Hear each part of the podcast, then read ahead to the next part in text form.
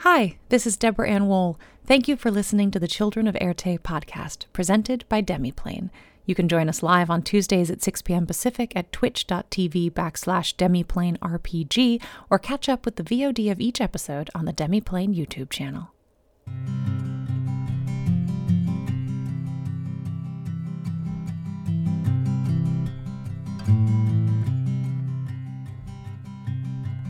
Bags are packed, are you ready to go? This time tomorrow we'll be on the road, riding with you into sunnier days. I wouldn't want it any other way.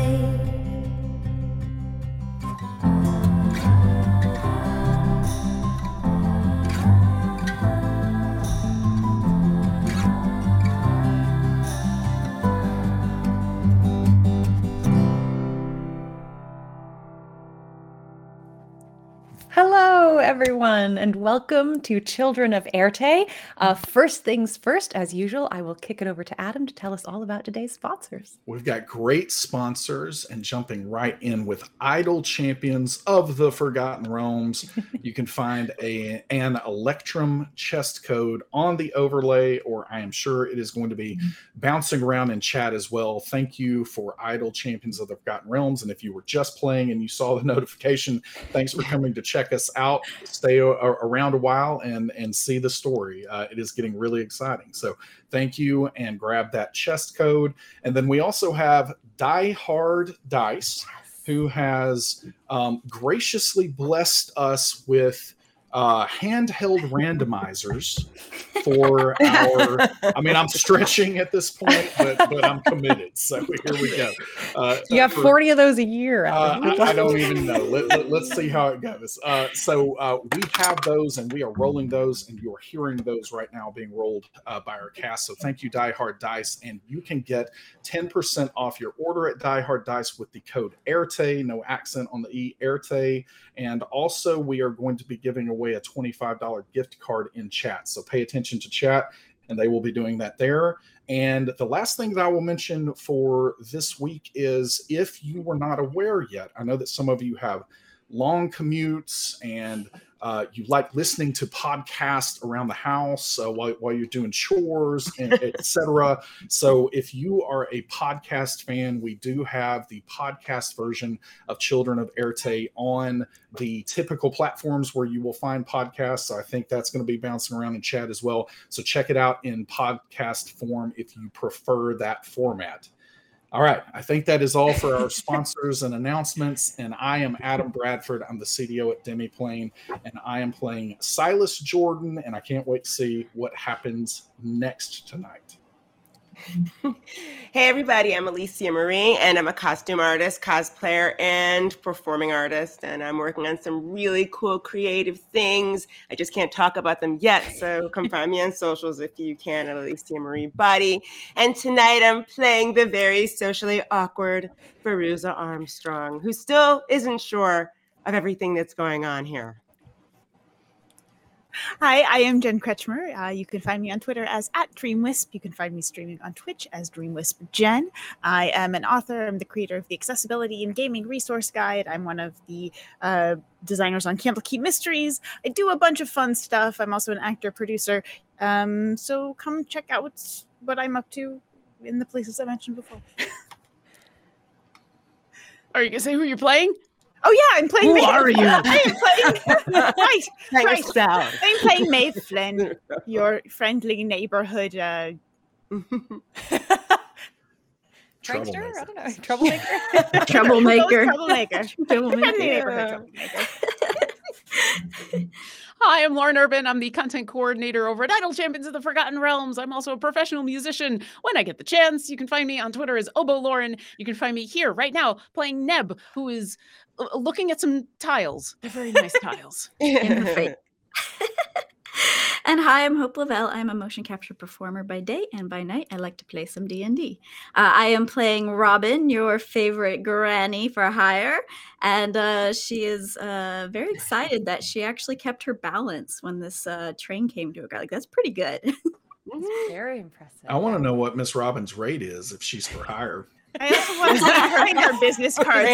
Robin, Granny for hire. Right. Whatever her rate is. Or is it like a nickel an hour? Or like one of them shiny nickels. And 5 cheek kisses. And I am Deborah Ann Woll. I'll be your storyteller for this evening. So first of all, I want to thank all of my players. Thank you for being here to play with me today. And thanks to all of you for tuning in. So please make yourselves comfortable and settle in for the 4th chapter of Children of Erte. So when we last left you, you had broken your way finally into Room A. Within Room A, there was fog, smoke, clouds hard to see, very obscured. You began communicating with some voices from another realm, something in a presence or more in this space. You had found a shattered mirror upon the wall, but it was missing a number of its pieces. Only one shard remained.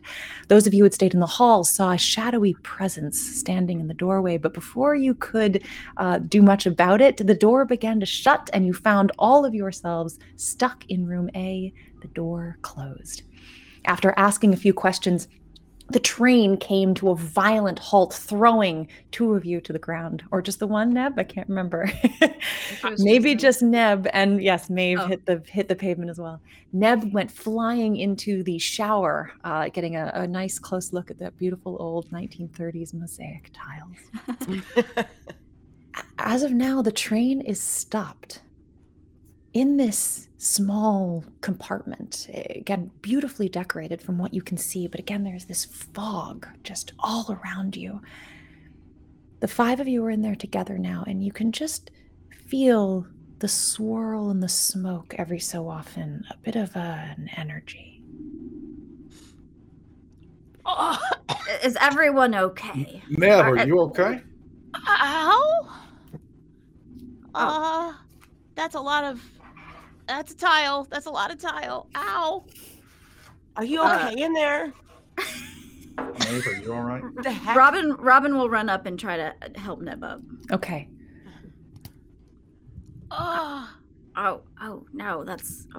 You're looking good, kid.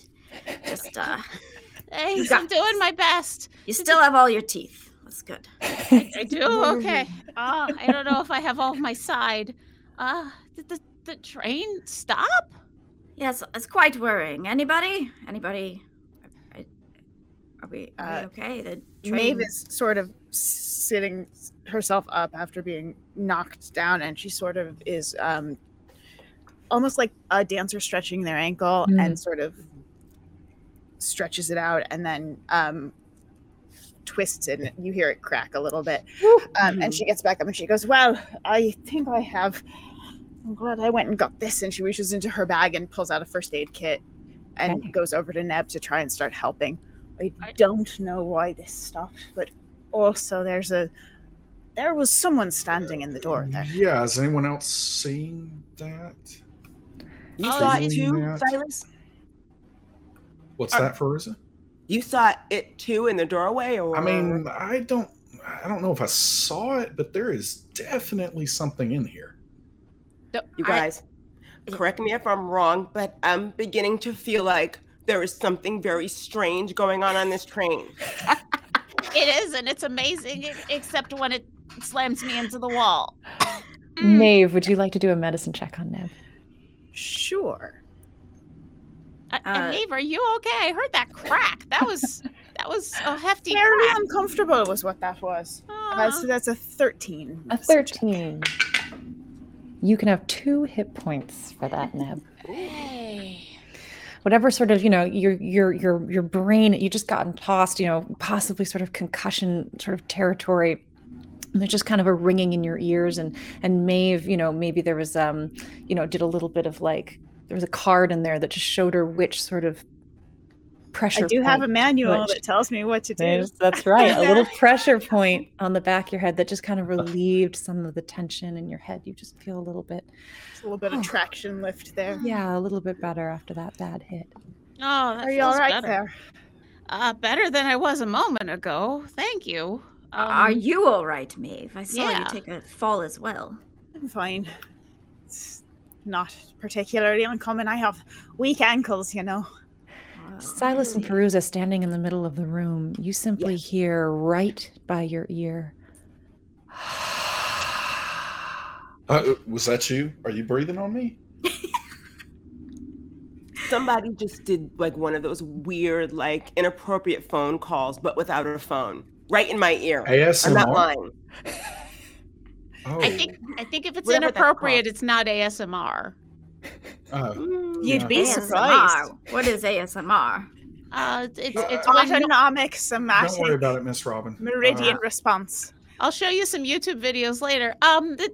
Do I still see the figure, the smoky figure? No. At this point in this space, with the door closed to the hallway, there is almost no light in here except a little bit of moonlight that's peeking in through the sides of the curtains, the shades. In this space, it's very, very dark. Neb, you're the only one who can kind of, make out the main shapes of the space. And there's just this swirling mist, this swirling fog that sort of fills the room. Silas pulls out his phone and turns on the flashlight. As you turn on the flashlight from your phone, it lights up the fog. And now in the fog, you just see this sort of white swirling in front of you. Unfortunately, it doesn't give you the rest of the space. However, if you were to go up and hold it up next to a piece of furniture or the wall, you'd see more detail there. But I'm going to walk around the perimeter then and kind of just, look and see if I can find anything. As Silas begins to move around the space, the rest of you, he almost disappears. All you start to see is that little glowing white light as it sort of moves through the fog. Silas, please give me a perception check. This should be good. He is so wise. 17. 17 on the die, but 17. No. As you make your way into kind of a back corner by the sort of what you think is the bedstand and the lamp next to the bed, and you're kind of running your light across it, you just feel something sort of like a hand or something sort of cold cast over the top of your head. Beruza, is that you? Beruza? No, I can't see anybody. Where are you? Are you okay? So Beruza's looking across the room, and she's gonna move towards the light. You can see where the light is. You can see where he is, even if you can't see him. What are you doing? Are you sitting? Are you standing? Know. Listen, whoever you are, if you're touching me right now, it's not with my consent, and I just want you to know that I am a black belt in Taekwondo, and you probably want to stop whatever you're doing. But I don't turn around. You don't turn around. Stay where you are. You just seem to again feel the mist sort of slide kind of around your body, a little chill going through your body. It's very, very cold in here. All of you are starting to really feel that numbness in your fingers, and your whole body gets a little tense to try and combat that cold. All right, no, they don't want us here. The spirits, I know for sure. We need to get out of here. And she's going to run and try to get the door. Like, who wouldn't try the door? You go grab the door? Yes. Give me a Constitution saving throw. Dang it. +1. Oh no, it's a 4. 4. Oh. There we go. This time, instead of it being burning hot, it is absolutely frozen solid. As your fingers touch it, they stick. You try to pull your fingers off of the door, but they're holding tight. You can just feel the freezing cold of that metal begin to sap the moisture in your hands, sticking your hand to the doorknob. You are now strained. Ow, ow, ow, ow, ow, ow. Wait. It's like Ralphie. Don't move. Don't move. Okay. Not moving. Does anybody need to pee? No one move. I don't even know how to respond to that there. Quick, in my bag. Somebody grab my bag. I've got sunscreen in there. That might help. We'll rub it on it and rub it loose, please. Don't all jump up at once. Are you? Do you have your bag on you, or do you like? Yes, where is it? Okay, it's on me. Maeve, come on. We should help, and I'll walk on over and start digging around. What is this place? What's in here? Ghosts. What? Besides the ghosts. Well, one of them wants us to help, and I think the other one is not happy. I don't know.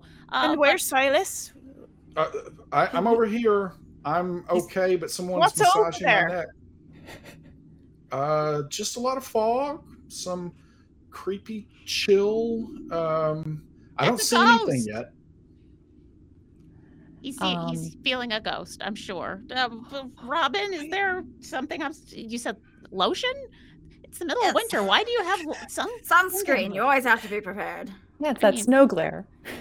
That's actually true. Okay. Robin, as you're standing there holding the door, now you feel just this cold presence around your body, and suddenly a shadow sort of, casts across your face. You're not sure from what. Ooh, that's pretty good. Does a 18 hit your AC? Oh, goodness, yes. Oh, jeez. You take 9 necrotic damage, and your strength score is reduced by 2. Oh, goodness. I'm sorry. Which will take it down a modifier. Okay. As you feel this cast come across you, and you see this shadow like on your arm, you see it up against that door. Suddenly, it disappears once again. You guys see Robin just faint, and she just falls to the floor, and her hand is still stuck on the door, and you just see her kind of go limp. Are you unconscious? Yes. You're down? Okay. I'm going to try to catch her so that she doesn't just hit on the floor. Mm-hmm. Oh, geez. Maeve, do you still have that the healer's kit, the yes. healing and I kit, the kit in my bag? What's wrong? Yeah. What's happening? And Silas is. I can't see anything. Robin fainted. Is that what that noise? When I heard a thud, I wasn't sure what just happened. Yeah. I think something came over her, and we're working on it. Her hand is stuck to the door. Maeve, you see what you could do with her. I'll see if I could get her hand loose. And I'm hoping that I've found the suntan lotion by now. Yes, you found the suntan lotion. She has a lot of stuff in her bag, but you found it now. And there's probably a moment or two where I'm like, oh, that's interesting. No. One thing. Okay. And yeah, I'm going to try to just, and then like rub her hand with my hand to try to help warm her up and use the lotion to try to get her hand free at least. Please give me a Constitution saving throw. I'm sure this will go great. Come on. Don't do this. It's a 13? A 13. All right. You're able as best you can to avoid the really cold places. Even if you do touch it, you've seen what happens, so you're more careful. And you're able to get most of the sunscreen down kind of around her fingers. You do feel like it's beginning to loosen, but that it's going to take a little work for that to happen. All right, I'm going to keep working on this until our hand is free. It's just going to take an extra second or two. Neb, a shadow comes across your face. Oh, no. You've only got 3 hit points. However, it disappears yet again. When it appears, do I feel anything? You only a cold sort of presence, something that just feels unsettling, uneasy. Does anyone know what is actually going on right now? Is anybody in on it? I just got here. You've all been in here for a while. I was hoping you'd figured it out by now. But no. There are ghosts in here, and one of them is not happy, and I don't know why. That's as far as we got before the door closed and the train stopped. Listen, like, I know that I was talking about nanotechnology and all, but like, I'm starting to think that this is real, that this is actually really happening. And honestly, it's really, really terrifying, but at the same time, it's really, really cool. This means that like all those stories, like there's a chance that all that stuff has been true all these years. I completely agree, and would be more towards the thinking this is really cool if Miss Robin wasn't fainted on the floor and if my side didn't hurt real bad. Pulling out some smelling salts. Okay, smelling salts. You want to do a medicine check for me? Sure. I am not a doctor, just a reminder. I'm sure you 16. 16. Yes. All right. Robin, you don't open your eyes, but there's a sort of moan that comes out of your body as you get one hit point and are stabilized. Oh, thank you. However, you did go unconscious, so we have a thing. All right. Mm-hmm. Neb and Robin, as you know, you sort of stir and your eyes sort of flip back and forth. You also, even in your sort of unconscious state, just feel the shadow of something cross over your face. And yet again, Lauren, it crosses your face and then disappears. Do any of the rest of us see anything? If you are up close, you might see a shadow cross the crowd, just fall onto Neb's face and then slip away. Does the shadow have any form, or is it just inky black mist? It's almost as if a cloud passes over Neb's face. Get away from the door. Get away from the door, Neb. As soon as I get your hand free. Give me the sunscreen. I'll do it. You must get away. We both need to get away. Have I managed? You're rubbing. Yes. All right. You're now to the point where it's just sort of the little last, quarter-sized spot on her palm as she pulls her fingers away. Just a little more, and then we're going to scooch away, and then I don't know what, but at least we'll be away from the door. Is there anything at the window? Can someone check the window or the mirror? It looks like it is some kind of shadowy mist, and so everyone should have their cell phones out. Let's light this place up. Another shadow crosses across your face, Neb. Okay. Oh, dear. Neb, does a 17 hit you? Oh, yes. So at this point in time, does Silas see that at all? So yes, at this point in time, Silas, what you would see watching, you would now see that the shadow darkens on her face and her eyes sort of flutter back into her head. So as that is happening, as a reaction, I would like to basically just yell, "Hey, whatever you are, I've been waiting for magic to be real my entire life, and we're going to get some kind of bargain bin gentleman ghost in here." And As I say this, I'm trying to distract it. Okay. Barb-like. Okay. Mm-hmm. So this gives me disadvantage on that one. Okay, here I go. Or reroll. Oh, as you do, you almost see like it flickers in and out of existence, and it disappears. Hurry! At this point, you pop Robin's hand palm off of the doorknob. Thank you. Let's crawl away. Farouz, do we have an axe in here? We don't. I left it in my room, but I do have an idea. I think that we should all try to, crowd together so we know exactly who is real and what is not real in this room right now. That's exactly what happens. Can we just move to the center or something? I don't know. For warmth. I mean, even though I do have cold resistance, it's freezing. It's really cold in here. What's cold resistance? Well, she must be from I grew up in Maine or something. Oh, yeah. Oh, okay. Understood. Yeah. Oh, being a quarter Canadian. No, definitely being able to see you all would be good. Miss Robin, let me help you up, and I'll try to help her up, and the two of us will just hobble on over to the middle of the room. So the five of you make your way to the center. As you begin to see each other's faces, you can just see that little bit of blue starting to come in around each other's lips. Eyes are getting sort of red-rimmed and tight. Everyone is sort of huddling closer and closer, their muscles tensing.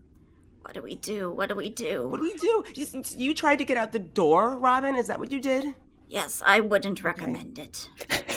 Let's just try to talk to them, maybe. I'll look back over at the mirror. Do I see any new writing on the shard? You do not. Still spirits, says, release me and perbins. A magical being that is now floating around inside this room with us. What do you want? We can get it for you. Let's see, Robin, are you still wearing your hearing aid? I am. All right. Well, the rest of you just hear. Robin, you hear. You must. Oh, it wants us to stay. Well, if you wanted us to stay, you should be nicer. Well, you heard something, Robin, other than you breath? Understood that? I did. I told you. Psychic. I forgot. When was it? Between Robin and what we've been able to communicate with on the mirror, we were able to get a little bit of information about at least what one of them wanted. Are there more than one of you? Yeah, I think there's two. I think you were right. You see, looking at the glass, Neb, you can see again, almost like a new breath on the air and all on the glass, and all it says is a Y.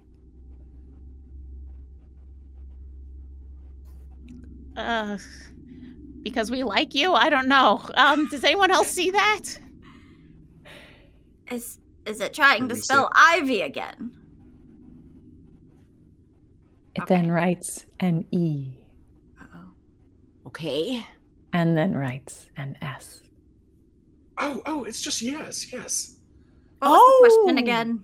If there were two in this room, it's a confirmation. How far away is the shard? You guys are fairly close to it. You're all sort of huddling in front of it where you can see it. Okay, I'll step closer to it and once again use my sweatshirt to wipe the canvas free. By problems. Yeah. No more problems. We have enough problem-free zone. I'm going to be thinking about that for the rest of my very short life at this point. All right, here we go.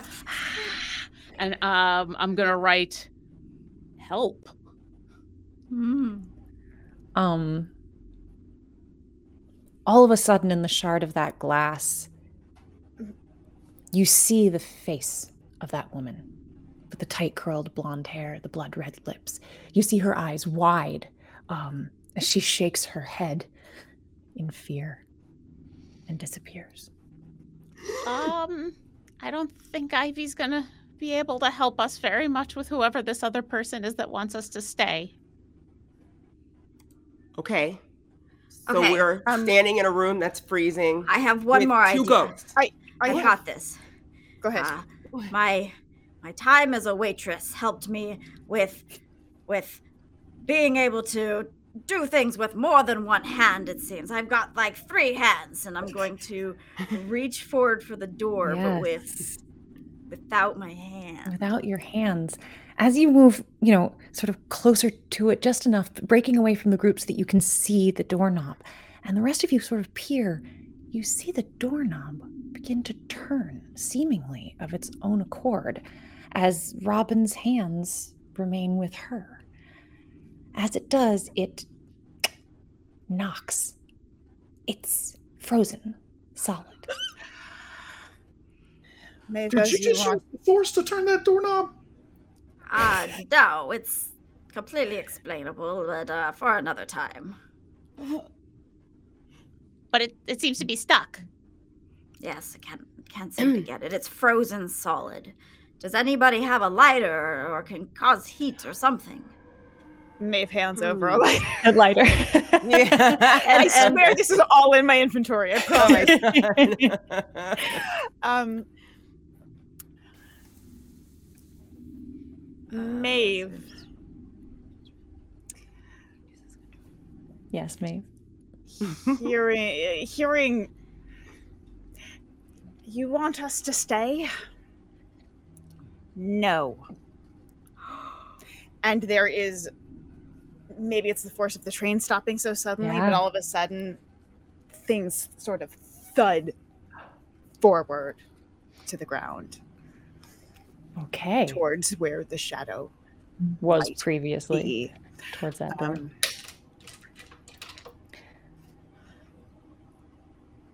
Are you casting? Are you doing what? You can tell me what you're doing. Yeah. I am using no. You're using no. Okay. I'm using no. Denial. Word. So, yeah. Let me know. What it is. Okay. So I am doing it.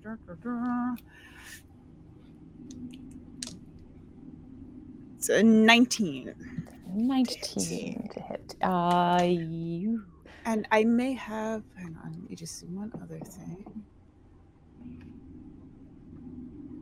No, that's it. Okay. You miss. I miss. Okay. Nothing happens. As everything sort of thuds in that direction, there doesn't seem to be any response. However, let's roll initiative. Oh. Did you just do like magic? First initiative. Of course not. I just don't want to stay here. She's very, very adamant. How would you like us to give you these numbers? I will call out your names and we'll go around the horn here. Let's start with you, Lauren. Start with you, Neb. 11. 11 for Neb. And Robin.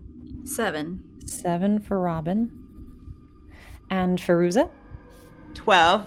12 for Feruza. And Silas? A nice even 10. A 10 for Silas. We're all grouped and Maeve. Up. 21. 21. Except for Maeve. Okay. She's ready for this. All right.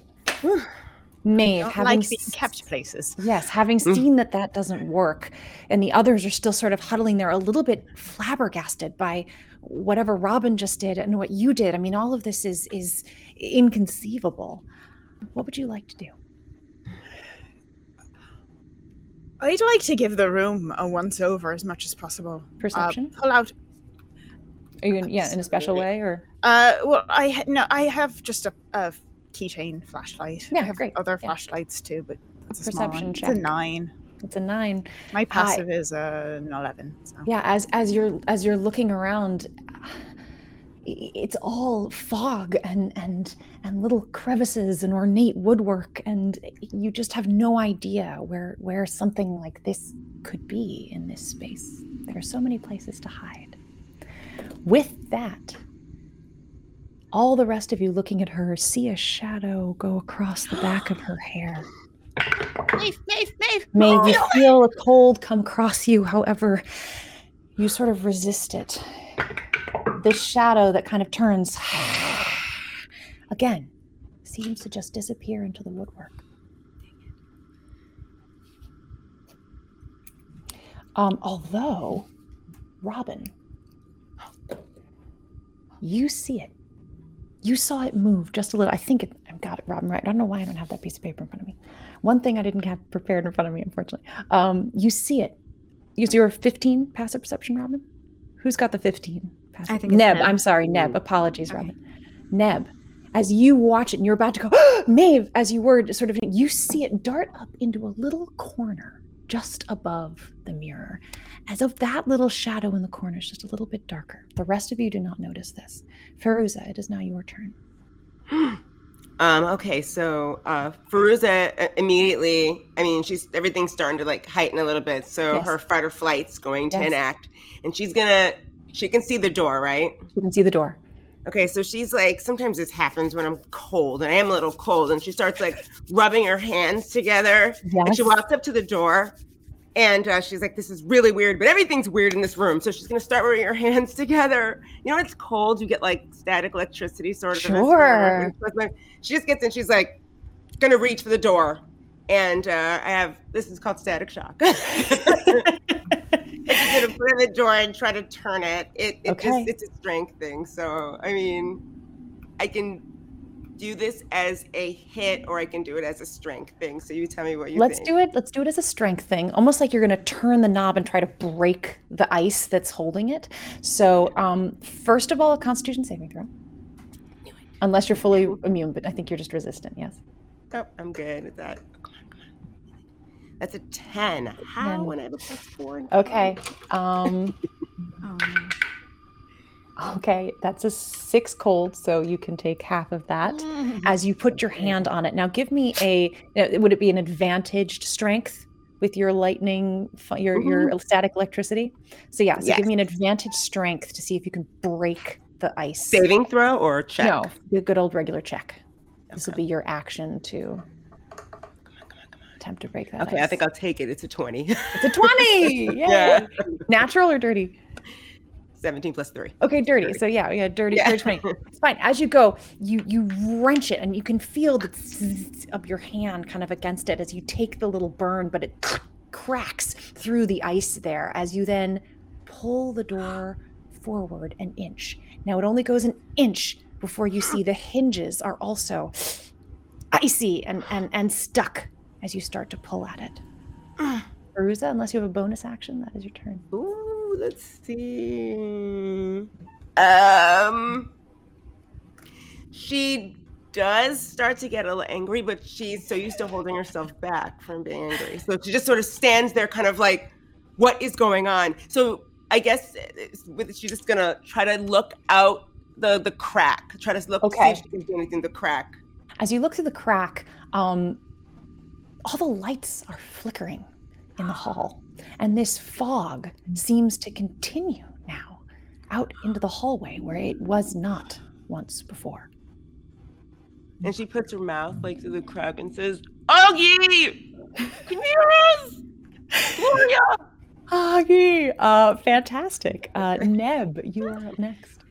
Neb has tracked this shadow into the corner. Neb can see it in the corner. And absent-mindedly, she reaches into her pocket with her burnt hand and pulls out what looks like a tiny little rock. Just something jagged, maybe sparkly? You're not quite sure.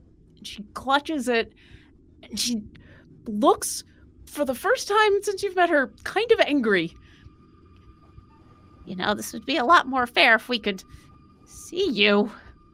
And out from the wood, almost as like when Silas turned on his flashlight and there was just that little pinpoint of light, you see a couple of pinpoints of light and then a few more and then a few more, like fireflies have suddenly entered the room. As I've summoned some fireflies. Right on top of it. Okay, fantastic. And she probably feels kind of tired because that took a lot of energy. 3 fireflies, to be specific? Yeah. Well, this would be a whole fairy's worth of fireflies. I'm sorry. Yes, a whole fairy's worth of fireflies. So dexterity? Yes. DC 13. I make it. Mm. So, but it stays and it lights up that area, and it's like all of a sudden that whole corner. Okay. So yes, Neb has marked that corner, and now if any of you, follow that, you do see a dark patch kind of in the corner of up at the top of the ceiling where Neb has her fireflies floating around. And I reach over to Silas, and I once again without looking, just still looking at this corner. Do you see it? Do you see it? Do you see it? Yeah, I got it. Uh-huh. Uh-huh. And that's it. Silas says, "Hey, why don't you come out here? Like, you don't even know how to be the right kind of monster. I mean, I've seen better in video games. You look like the sick nicotine fumes that my Uncle Robbie was just a drunk and no count. You can't even do this part right." And for whatever reason, the words, venomous words, vicious words. Are lashing out with DC 14 wisdom. A DC 14 wisdom. I make it. Oh. Right. And so as he does that, he does step forward a little bit, though, kind of to try to get its attention to some degree. Okay. And then with a bonus action, he is going to say, And hey, Miss Robin, legendary hero Michael Jordan once said that he never lost a game. He only ran out of time. And you're not out of time. And with that word, she feels a lot better. She has somewhat healed. Yeah. And with that. Ooh, how much better does she feel? 8. She feels 8 better? Oh, yes, my gosh. That's a lot better. Nice. That's a whole lot better. Silas, you have the best words. And the worst words. Which are kind of the best words. And words all around. And who is hearing them. And then, yes, that all Silas for you. That is it. All right, Robin. Robin feeling this like burst of energy from Silas's words, and well, you're right. I'm not out of time yet. Do I see? Can I see? What can I? Can I see? You can see. You can see that there's a corner that's exceptionally dark. You can see that Neb has lit up this corner. Now you can't see the thing. Okay. That you're not able to see, but you can see kind of where Neb is trying to direct your attention. So DM's choice. Or a bunch of fireflies. Or a bunch of fireflies. I mean, you know, the fireflies are Neb's firefly friends. Yeah. Mm-hmm. She is a flea circus and a firefly acrobat. Yeah. So DM's choice. Yes. I have something that says within a distance of a creature you can see. Right. Or. So this creature is still hidden. You just know its location. So is there a possibility of using, like, if it's a line of sight issue, I don't believe you can use it. Dang it. Okay. You would have to take your action to, like, officially. Okay. In that case, we're in the middle of the room. You are. You're over by the mirror, which is middle-ish of the room. Okay. Is there an object that is not tied down? Absolutely. There are things like brushes and combs and little vanity containers that would have housed like cream or powders all across this little vanity. Robin is going to pick up the heaviest thing she can see. Yeah. And she's going to say, you know, at the senior center, I am the shot put champion. And she's going to catapult it at this corner. I love it. Yes. I love it. So yes, make your attack. I guess we'll call it it's a ranged attack. You can use your strength bonus. I thought she was going to say cornhole or something. You could do dexterity. You can do dexterity. This is your throwing. You can do dexterity rather than strength. You can use dexterity. Okay. I'm sorry. Yeah. It's a range. That's not bad. That's a 17. That'll hit. Oh. Okay. Wasn't prepared for this. Okay. Although technically you should have disadvantage, but I'm going to give it to you. I don't want to. We're good. All right. We're going to go for it. That is 10 points of bludgeoning damage. All right. So Robin, just kind of, makes her declaration about being a shot put champion, reaches down, picks up a little ceramic, container off of the thing and just hurls it at that corner. As you do, you see sort of the shadow of that corner kind of almost like in a cartoon, like splat and get larger and then kind of seem to condense down into the space again. But yes, there's even a little... noise that comes from the corner. Anything else, Robin?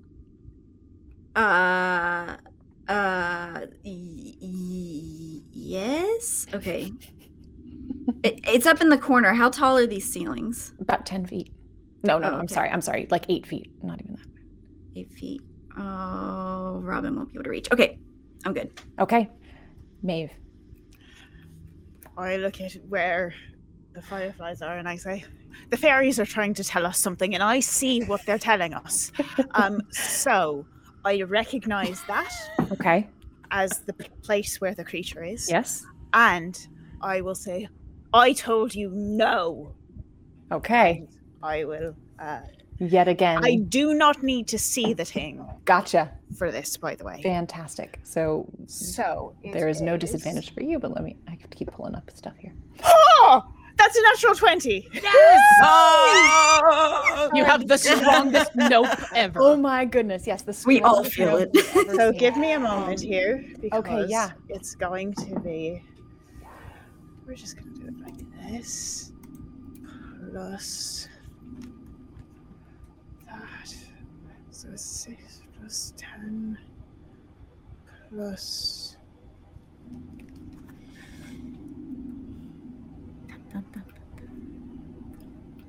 So we're at 8 plus an additional, because it was on my list. Yes. It's going to do an additional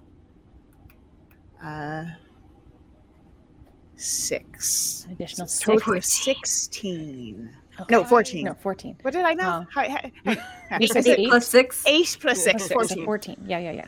Okay. Yes. Okay. As all this energy in the space starts to fly towards this thing, as it hits, anything else you want to do? So I used my bonus and my action. Okay.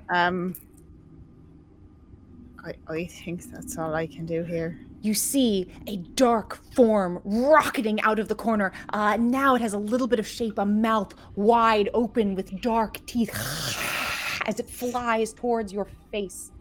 Oh, gosh. That is 12. Wait. Does it miss you? 12? Oh, it will miss me. It missed you. Okay. As it flies towards you, you just dart to the side as it slides into the ground behind you onto the carpet. You see this figure again sort of writhing on the ground as though it were like a snake. I turn with my flashlight. I don't think so, creep. You turn your flashlight around on it. I'm used to subways in New York. Oh, boy. Despite your flashlight, if anything, your flashlight casts strange sort of extra shadows in the corner and again seems to disappear from all of your vision. Beruza. Beruza hears a teapot or something crash against her far wall. She's at the door. She sees fireflies all of a sudden emanate in the corner. She hears Maeve talking about fairies that she needs to speak to, and she's realizing I'm in a room with ghosts and crazy people. She's like, that's it. So like almost like a cartoon, she's gonna brace like her feet on the door. Says the woman who carries an axe with her everywhere. Every woman should carry an axe. Fairies and crazy people. Can that be the title? Fairies and crazy people. I'm carrying an axe everywhere I go after being here. I know. Okay. Smartest person in the room. Was that smartest or murderous? Sometimes they go hand in hand. Sometimes you gotta do what you gotta do. All right, so as she's like realizing this, like that this like heat starts coming up through her body, but it's more of like a chill almost. The anger and the sort of heightened like just body reactions and everything, and she's gonna jump on literally jump on the door jam where her feet are on the door and her hands are on, and she's trying to like pry the door back, and if you could see her eyes, you would see like them sort of glistening like with like electricity almost. Yep. She didn't even know that happened, but if you could see her, you would see it, and she's trying to yank the door open. Advantage athletics check, please, Beruza. Okay. Oh wait, I rolled the wrong thing. I put insight. Hold on. Finger slipped. 19. Okay, so you know those of you who you're mostly focused on Maeve, who dodged out of the way of this thing and it slithered kind of in the ground off into the fog, but suddenly you hear Beruza go, and you literally see her go like horizontal as she gets her legs in between and her arms on the side, and she just pushes apart this door, cracking as it flies open, and Beruza, you drop to the ground, breathing heavily, but the door is wide open. It's open, you guys. Don't you think we should get out of here? Neb. Yes, I think we should get out of here immediately. I'm gonna for my movement, I'm gonna move towards the door. Do I see exactly where the shadow went to, or like the general area? Not even you can tell where this went. Okay. You can take a perception. You can use your action to make a perception check to see. I'm going to be reckless about this because Neb is leaving, but not before she tries one more time. She looks up at her fireflies and she looks back down where she thinks this thing is. Okay. And she goes, let's make sure it doesn't follow us, okay? And for some reason, the fireflies which are in the corner suddenly gravitate towards this other place that she's looking at. They're so well trained. I'm gonna cast it again. Okay. And you are targeting where you saw it land from Maeve, somewhere a little bit further away from her. Where are you targeting? So it's a 20-foot cube of fireflies. It's a 20-foot cube. Okay. So that's basically that entire section of the room. That's most of the room. Yeah. Okay, yeah. Fantastic. Anything that doesn't include my new friends. Yeah. Ooh. This is a Dex? Yeah, DC 13. And because it's on my list, yes, it actually will have disadvantage on Dex. Oh, it will. Okay, if it's just near you. Specifically Dex. Yeah, because it is on my list. Fantastic. It's there. Okay. As you cast, you send your fireflies off in that area, and they begin to circle and swirl around. Down over by the leg of the bed, you suddenly see a curled up, huddled, dark shadow underneath, with just its little fingers beginning to spread out extra long, reaching towards the group. And I do that back. I just I've never been able to do that before. Nina's under the bed, reaching out slowly. But there now it is highlighted in your fireflies as they sort of crawl over its formless body. There it is. But let's get out of this door. And yeah, I will continue to move out. Side. As you run out the door, as soon as you cross that threshold, all of you hear, but Robin, you hear, no, as she crosses that threshold. Silas says, I don't know what she just did, but I see you now. I've seen more mystery in the Lost Smoke Monster, you Titus Welliver-looking smoke joke. And that is a wisdom save of 14. Save. I crit. Oh. Wait. Do I have just? Oh, you said only on Dex. Okay. Only on Dex. Mm-hmm. Gotcha. Okay. Was it Robin? Yes. Go ahead. Robin is just gonna be like, I see you now, and you can see me, and distract with her. Okay, distract. Here I go again. I love it. Oh.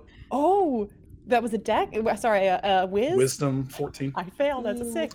Yes! All right, so that deals 4 points of psychic damage. Okay. And then the creature has disadvantage on its next attack roll. Okay, disadvantage on next attack.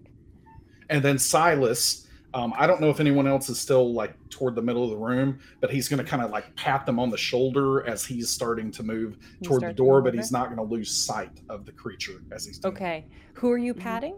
I don't know. Whoever else might still be in the middle of the room. I mean, you still got everyone but Neb. Okay. And Feruza's a little farther away. Feruza's over by the door, holding the door. Yeah. Okay. But you got Robin and Maeve near you. Yeah, and at this point, I'm going to pat. Let's do Maeve. Okay. And I'm gonna say, listen, that was clutch, like Michael Jordan '93 Finals clutch. And that is going to, as a bonus action, expend some inspiration. All right. And you're also then moving out the door? Yes. All right, as you sort of, move across, watching this thing as it begins now, having heard the words properly that you, or at least felt the venom in the intention of your speech, it starts to writhe like a wounded snake or something slithering over itself underneath the bed, trying to kind of creep its way over towards the other bedpost. However, those fireflies just stay stuck to it, revealing it to you, Robin. Robin is making sure Silas is getting away, and then she's going to turn to this creature, and is the floor made of carpet, perchance? It is carpet. My gosh. Okay. Robin starts like, and she's going to be like, have you ever heard of static shock? And this just like lightning, like lightning lure is going to like protrude out as she like shoots at it.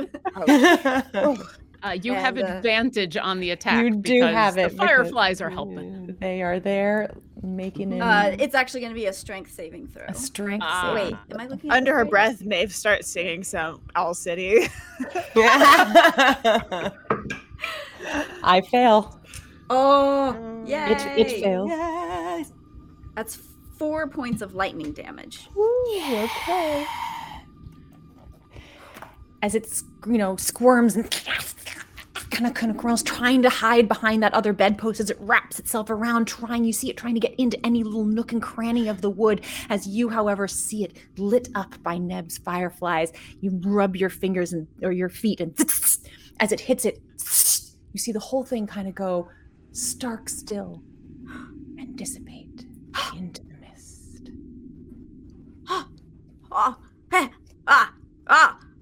mean to do that, but yes, I did. Did I? I have never done that before. What just happened? I don't know. Here's as does Neb's fireflies also disappear. In that moment, there's a shake of the whole train. The whole train sort of shakes around. Suddenly, Beruza, next to you, you hear a crack as the door begins to... The ice of the door cracking and spinning as it shatters, sending shards of ice everywhere around. Everyone, please make dexterity saving throws. Beruza, you are at disadvantage. Ooh, unless because of your, raging, you have cancel for that. Do it again. Let's see. 16. Oh no, my first one was 12. That's the lowest. Okay. So 16 for Silas. Robin. Nat 20. Nice. Neb. The opposite of a nat 20, a 2. A 2. Beruza? I got a 12. 12. And Maeve? 17. 17. Nice. All right. Could Robin use her nat 20 to dive in front of Neb and take the damage instead? Yeah.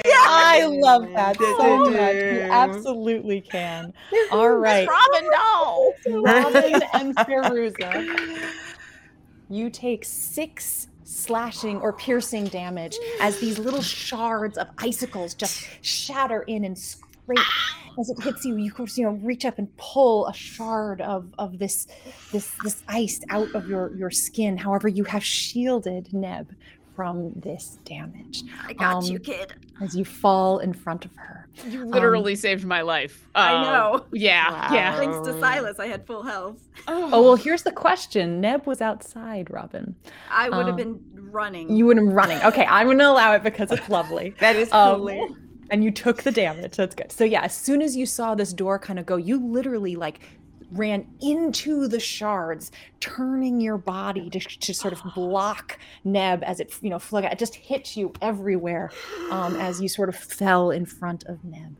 Please tell me you were a stunt performer at some point, because that was amazing. Also, I'm so sorry. Was totally wicked. That was amazing. Is everybody okay though? Is everyone okay? No, but yes. Right? Did you see what Miss Robin did to the thing and all of you? It was all of us. It was incredible. A team effort. That was badass, Robin. I mean, like Beruza's just like, and the shock thing, man. And she gives her like a high, like puts her hand up for a high five, like. I do like, high five. You both get a little shock. A little. You don't even have to touch. Yeah. And you just feel the little lightning. Yeah. And Beruza, you ripped that door open. That was awesome. Well, what do we do now? Oh, thanks. Well, can we look around a bit more? Yeah. Is there anything in here? Is it still foggy in the hallway? It is still foggy in the hallway. Now, it is, once you have the door open, some of the fog from inside the room is starting to waft out into the hallway. So the fog is getting less dense in that main room. However, yes, everything, it's almost like there's smudges on your lenses or something like that. It just feels like everything's a little fuzzy, a little foggy. I'm going to...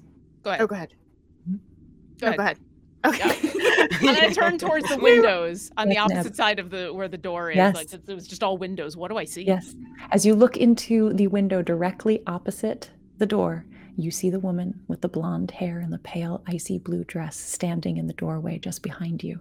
As she stands there and she looks, you see little pieces of glass mirror teardrops falling from her eyes across her chin and dropping to the floor. As she nods, looks to the mirror, and mouths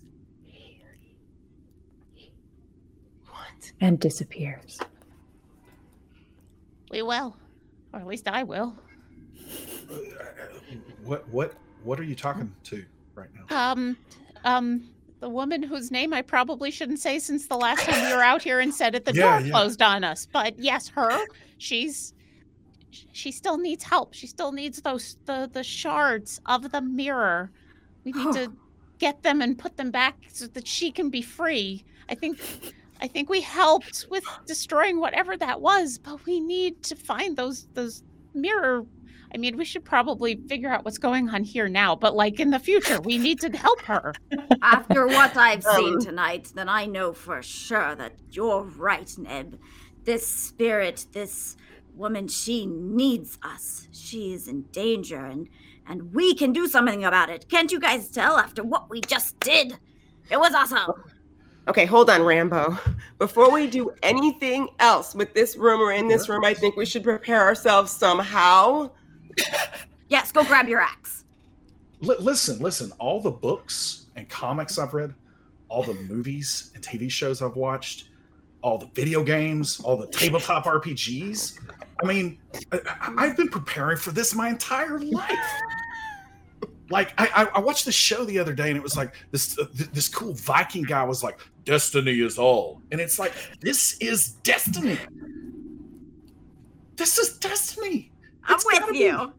I don't know if it's destiny, but it's amazing and interesting, and I'm all for it. What do you say, Maeve? It's certainly something different. But I wanted to ask you, Maeve, about those. You said you had that fairies were speaking to us in there. Did you hear anything? Did anyone hear anything? I didn't hear anything, but they seemed to be sending in lights for us to see where things were hiding. So I think Neb did that. Like, I saw you pointing. Like, you pointed like that direction, right? I thought she was pointing to what they were doing. I just haven't noticed yet. Did anyone see what that was at all? It was a ghost. It's a smoke monster. A smoke monster ghost. Much lost and about 20 years late. Yeah, I mean, they lose the thread about season 2, but honestly, it's I mean, that wasn't a polar bear. That was like an actual ghost. Right. I would have been more surprised to see a polar bear, to be honest. While we are talking about this, I'd like to walk over to the bed.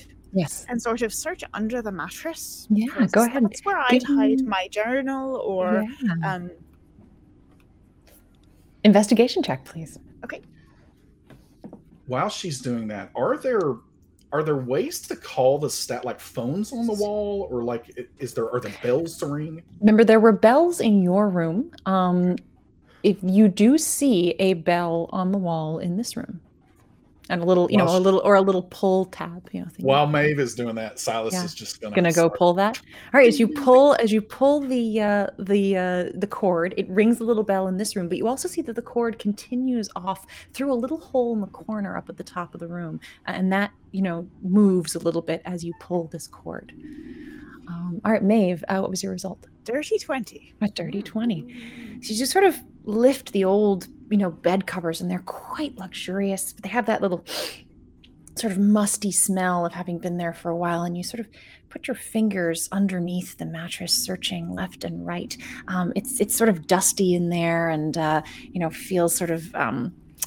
You feel the old sort of hard, rusty springs underneath. They didn't have Tempur-Pedic yet. No, they did not have Tempur-Pedic yet.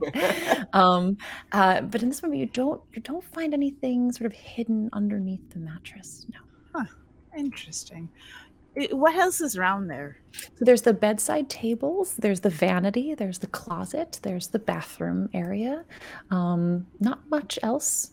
Little table. The towels are already spoken for. Yes, he already took the towels. Understood. I'll look at the bookshelf. You can tell a lot about a person by what they read. Huh. So as you begin to just generally glance over it, it's mostly fiction, like really like interesting, the great sort of novels of the last few centuries. A lot of them look like they've been read through dozens and dozens of times. They're just well-loved books. And then there's a couple of kind of, again, sort of those old-fashioned ladies' helpers kind of books. Rippers. Yes. Well, no, I'm more along the lines of like, how to hem a skirt, how to, things that a lady of the first half of the 20th century might have found useful. Is there anything that seems out of place at all on the shelf? An investigation check, please.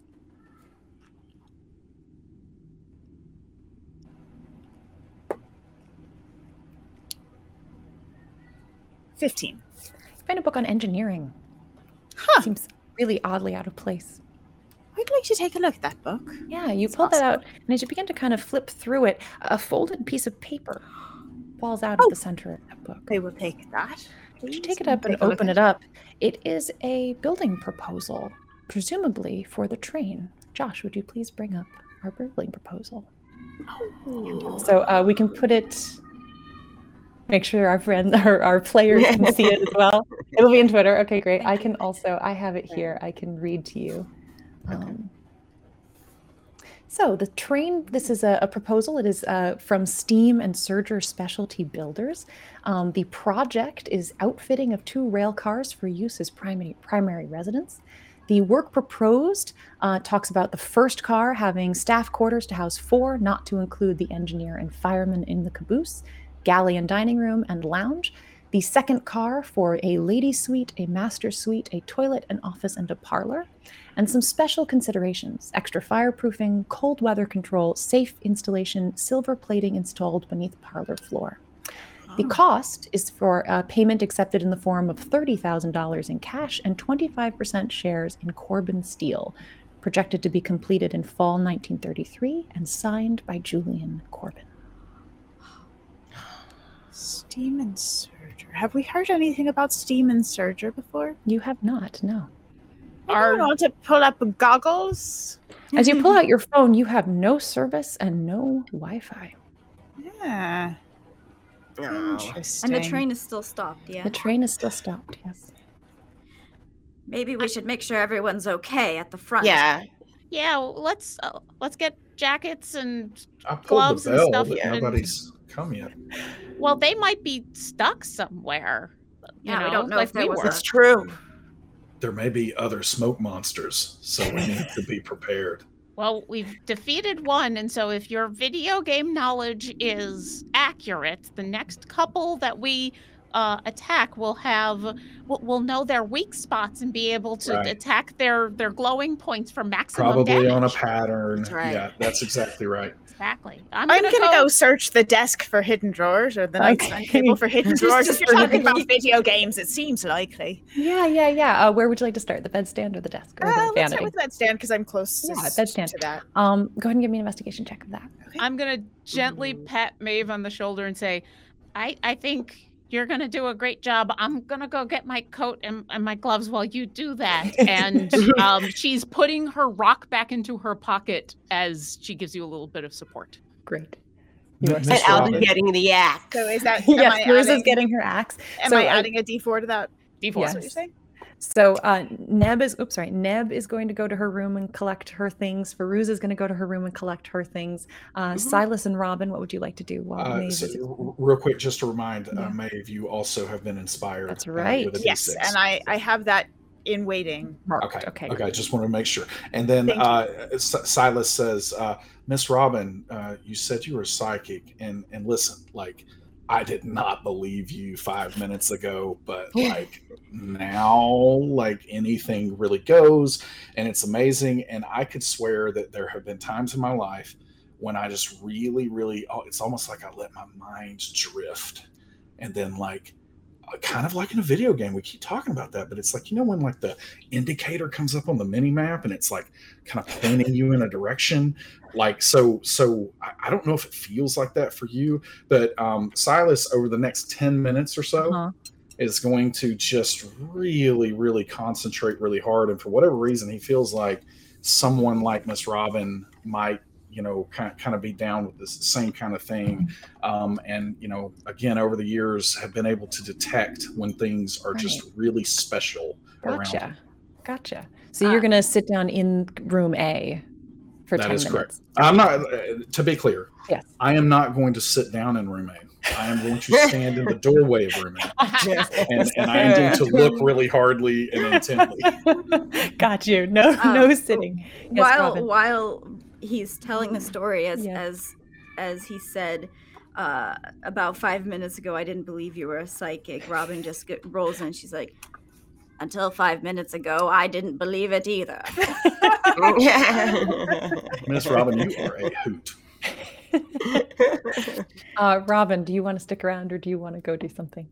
Do I need to I wasn't exactly sure what Silas was doing, but if I don't need to be here, I'm gonna. You don't need to. Silas is essentially casting some sort of he's doing a ritual meditation of some kind, hoping to glance things that were before unseen. Got it. Yeah, Robin is gonna go to her room and woo. I guess if we're gonna keep going, as she examines her bruises and cuts and the glass that she's, or, you know, the ice that she's still kicking out of her cheek. Yes, Robin does have some pain relief rub and you know, and some Neosporin. Okay. And then she's going to make sure she's brush off her robe, which she is still gonna keep on, her big fluffy robe. It's fantastic. And she's gonna put on her yellow rain boots instead of her slippers. Okay, great. So are you looking to actually do some medicinal healing for yourself? Yes. In there? Just medicinal, not anything special. Great. Give me a medicine check for yourself. Oh, great. That's an 8. 8. Oh boy. Unfortunately, you're able to sort of, you know, rub some things on, but you're cold. Everything's a little shaking. You're unable to actually give yourself any actual healing. Okay. You're not all of your old days of first aid training are sort of failing. All that matters is that she's gotten her yellow rain boots, and she's going to reach into her trunk. And she's going to pull out just a small framed picture, and she's going to give it a kiss. And she says, "Oh, Harold, if you could see me now." And then she puts it back and joins the others. Maeve, what was your role for the bedside table? It was 23. 23. So there's a lot of stuff in this bedside table. Indeed, there is a bodice ripper, sort of romance novel there. Again, very old, one of those old sort of serials that has little pictures in it and things, and well loved. Next to it, there's a little notebook with a pen, mostly little fictional short stories someone has been writing. They're, you know, usually, they're a little bit sort of magical in nature. Someone's been kind of writing their own fairy tales. A lot of them are unfinished. Maybe it's a dream journal. You're not sure. It's a lot of kind of weird stuff going on in there. But that is sort of all of import, other than like little vanity items and, you know, lipsticks and things that you find in there. Yeah. And then you want to do the vanity as well. And then I'll check the vanity as well. One more investigation check, please.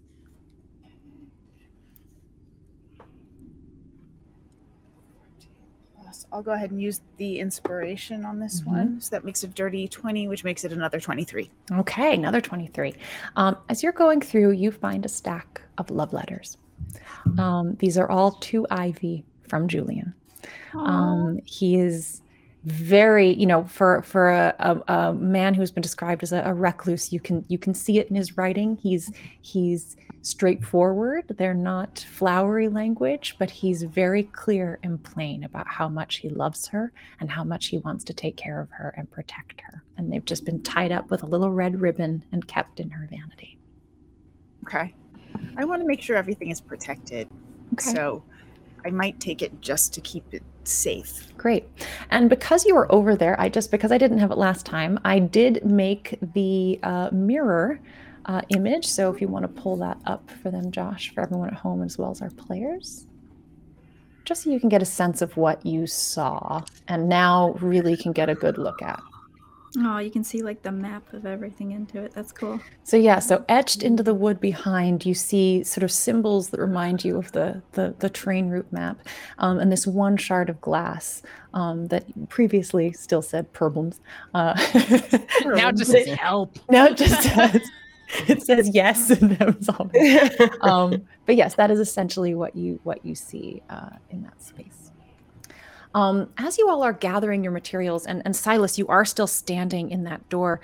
Silas, while you're focusing all of your attention, so you can't quite take your eyes and notice this. However, you feel the rush of something, and you hear footsteps run past you. The rest of you also hear these footprints run past your doors. I'm in the process of putting my coat on, and I'm going to Did anyone see that? Mm-hmm. Looking. As you look out into the hallway, you see a vague sort of transparent, shimmering shape almost like a TV out of frequency. It sort of comes and goes. It is a woman with a bright pink short bob.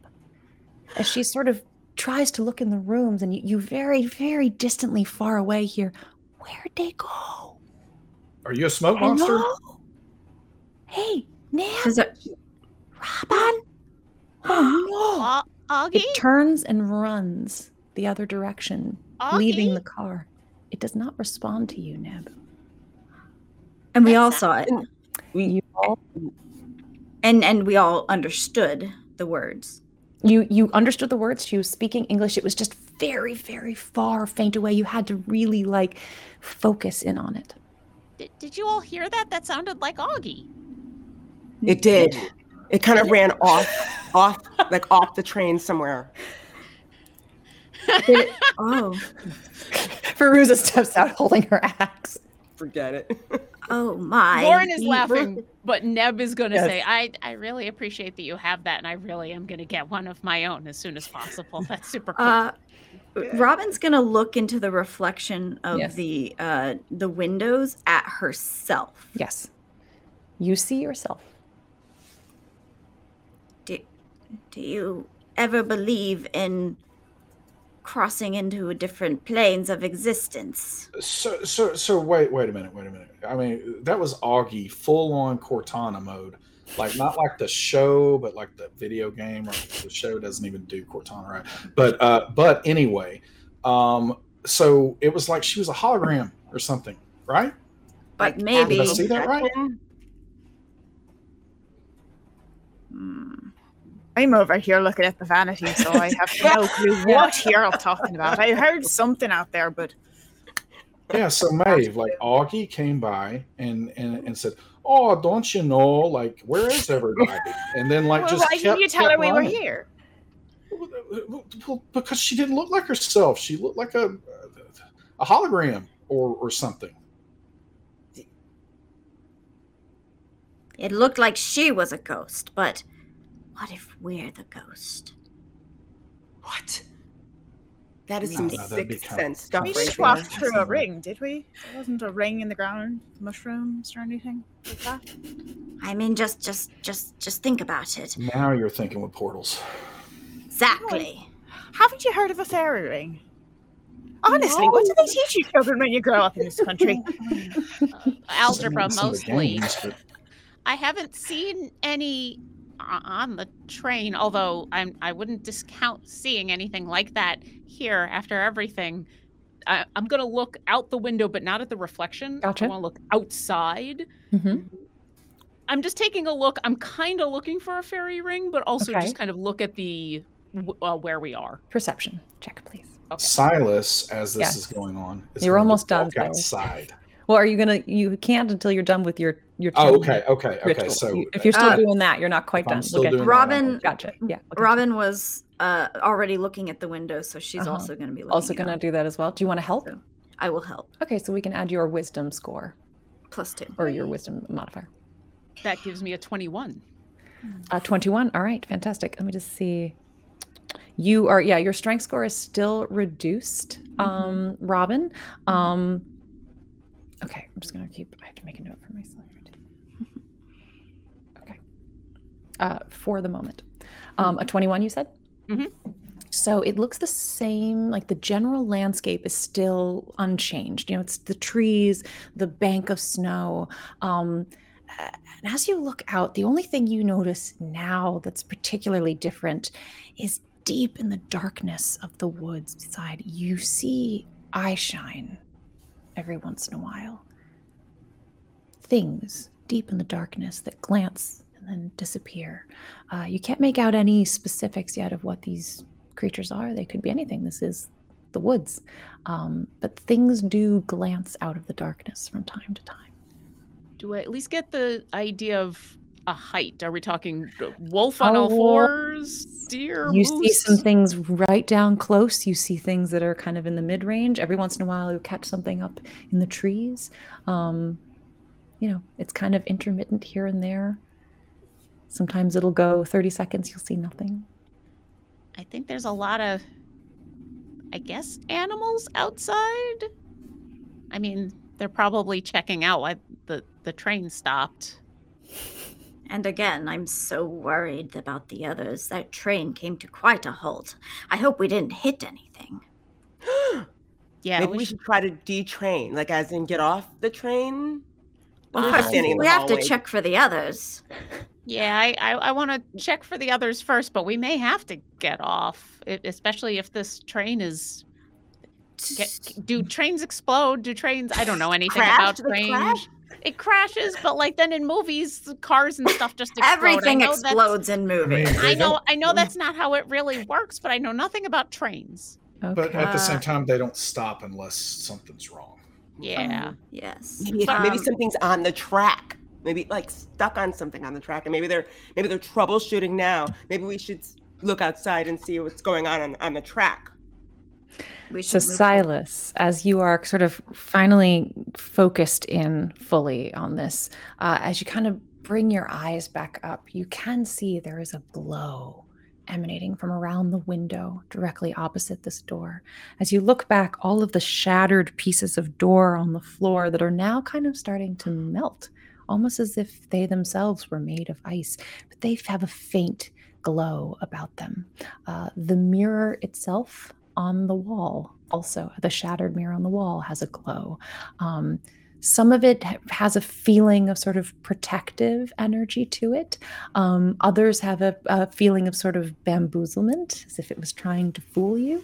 And others have even more powerful, something that would change the state of time, life, objects. Specifically the mirror. Yes. Is that protective or bamboozlement? This is the one that seems to be almost... It gives you almost like an alchemical sense, this idea of turning lead to gold, water to wine, things that could have sort of a transient here, there, not there.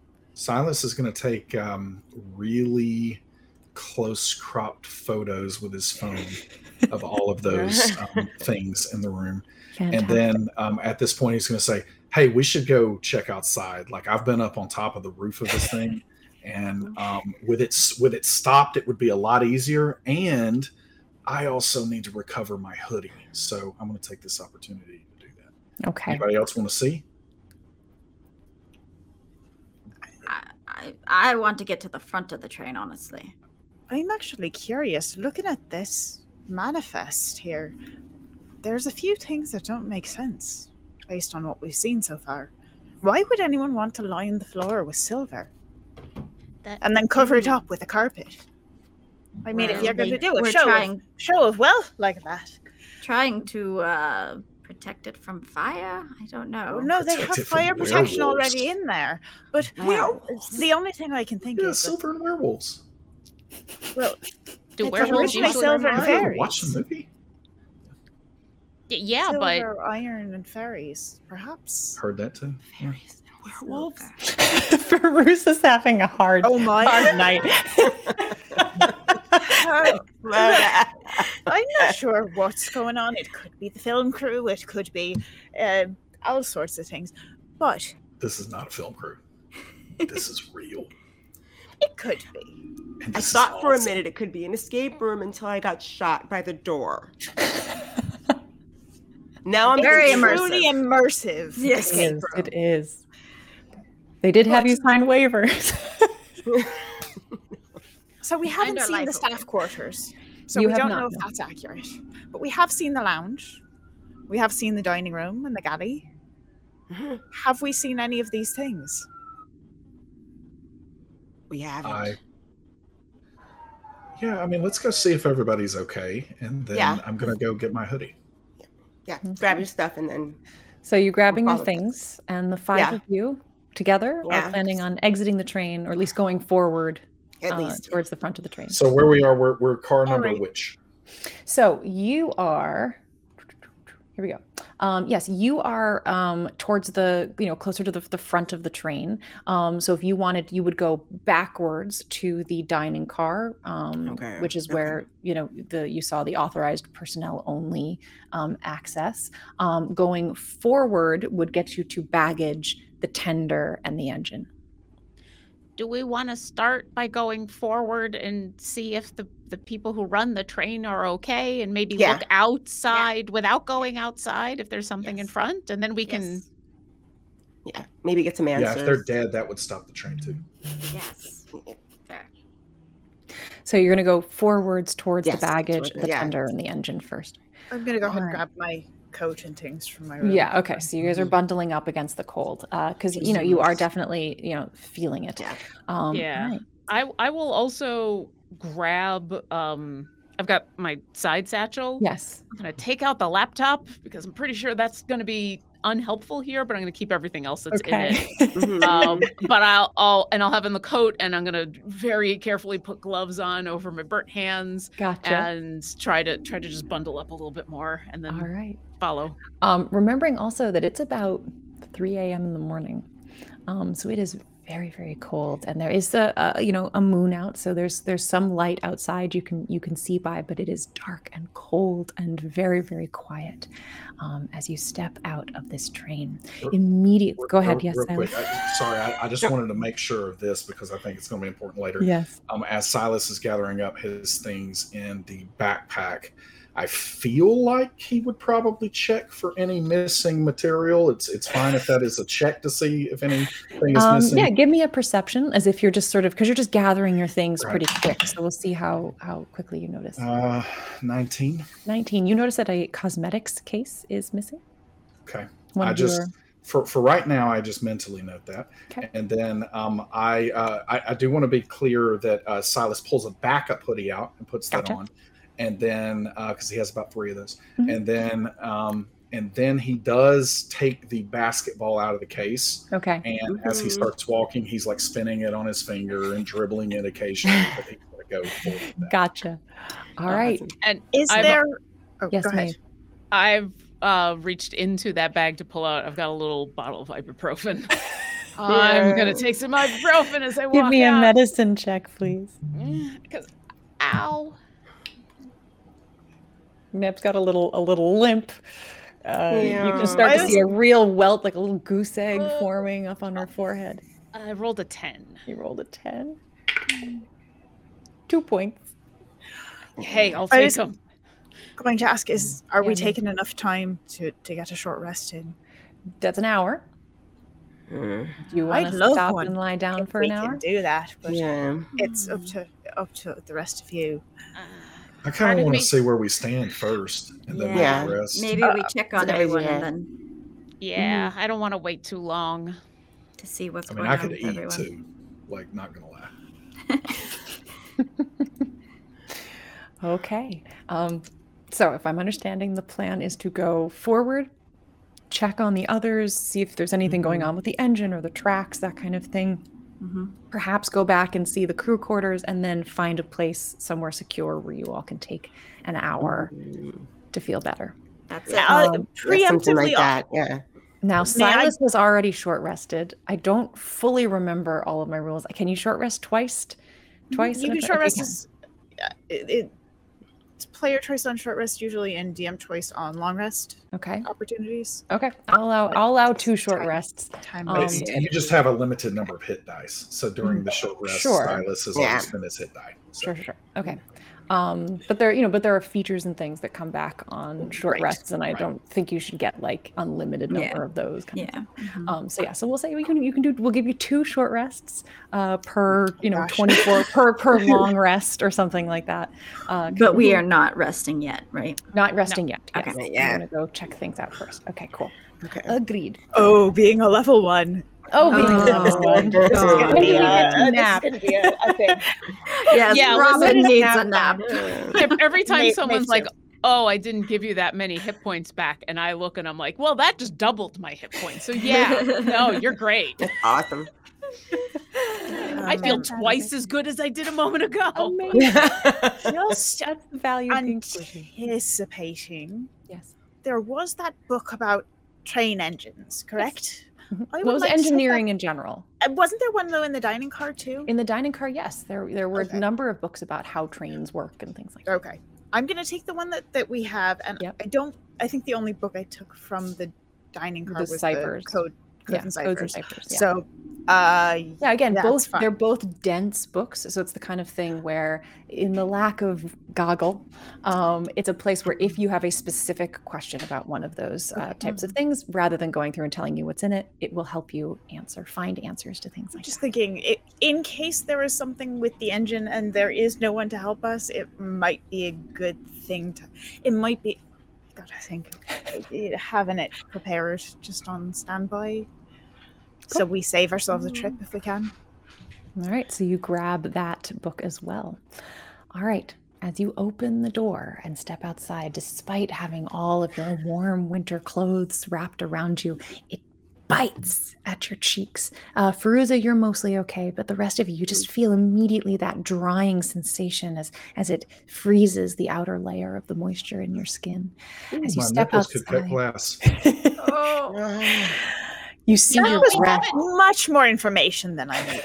Yeah, I know we've been through a couple of really intense moments here, Silas, and I do consider you a friend, even though we've only known each other a couple of hours. Hey. I think that's still a bit much. Oh, yeah. Sorry, it was just a show quote, so sorry.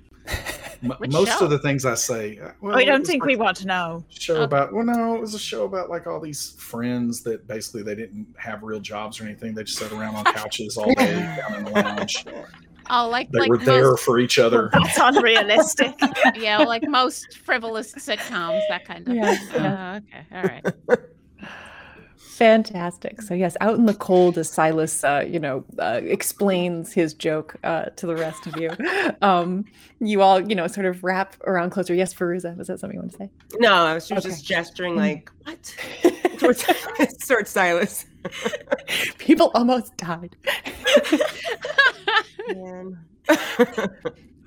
The baggage car in front of you, there is a door that enters into that baggage car, but you can see very clearly there's a strong padlock on it in front of you. There are, you could climb over the side and get down to the side of the train below you. There are no sort of steps here, but you could climb over the edge. And of course, there are the ladders that lead to the top of the train. Well, do we want to go down or up? Well, Silas does have experience climbing trains. Maybe he wants to explain how he did that before. Super easy to climb up when it's not moving, trust me. I can imagine. Well, I'm going to go down. We also have an axe. I think I'm with Robin on this. Yeah, I think I'm with Robin too, if only because it'll be easier to look in the engine and see if the people in there are okay from the ground, I think. No argument for me. Is there not a door just to go between the trains? There is, but there's a heavy padlock on it. Oh, into the baggage car. Might I give that? You want to try to crack it? Yeah. Yeah. Take out your Allen wrench, multi-tool, and maybe a bobby pin from my hair. Yeah. Start working on that padlock. So it's a padlock that has a key entrance on the side of it, real heavy, like a bike lock, but this is like steel and a good strong sort of key that fits in there. So yes, you can attempt. Please give me a thieves' tools check. It's a 50, so it's a dirty 20. A dirty 20. So yeah, you bend down and you see, I don't know if you like bite your tongue or something like that. A real like concentration face kind of comes out. And you can see she quite quickly and easily using the one side of the Allen wrench, and then the bobby pin pops the top out of the side of that little keyhole, and is able to get everything in there and kind of manually spin the dials until they all line up and can slide the whole mechanism apart. These older locks, they tend to be fairly simple. You can watch tutorials about them now. Yep, and you basically disassemble this lock, placing the pieces on the floor beneath you. This is a sliding door, and now that you've released the latch, you could slide it to the side. Well, that's much easier. Let's go that way. Yeah. give it a knock first. See if anyone answers. Hello? No one responds. Why would they lock them in? That's a very good question. They were locked in. Oh, wait, which car is this? It's the baggage car. Oh, yeah, it's locked up. Okay, they just want to keep our thing protected, probably.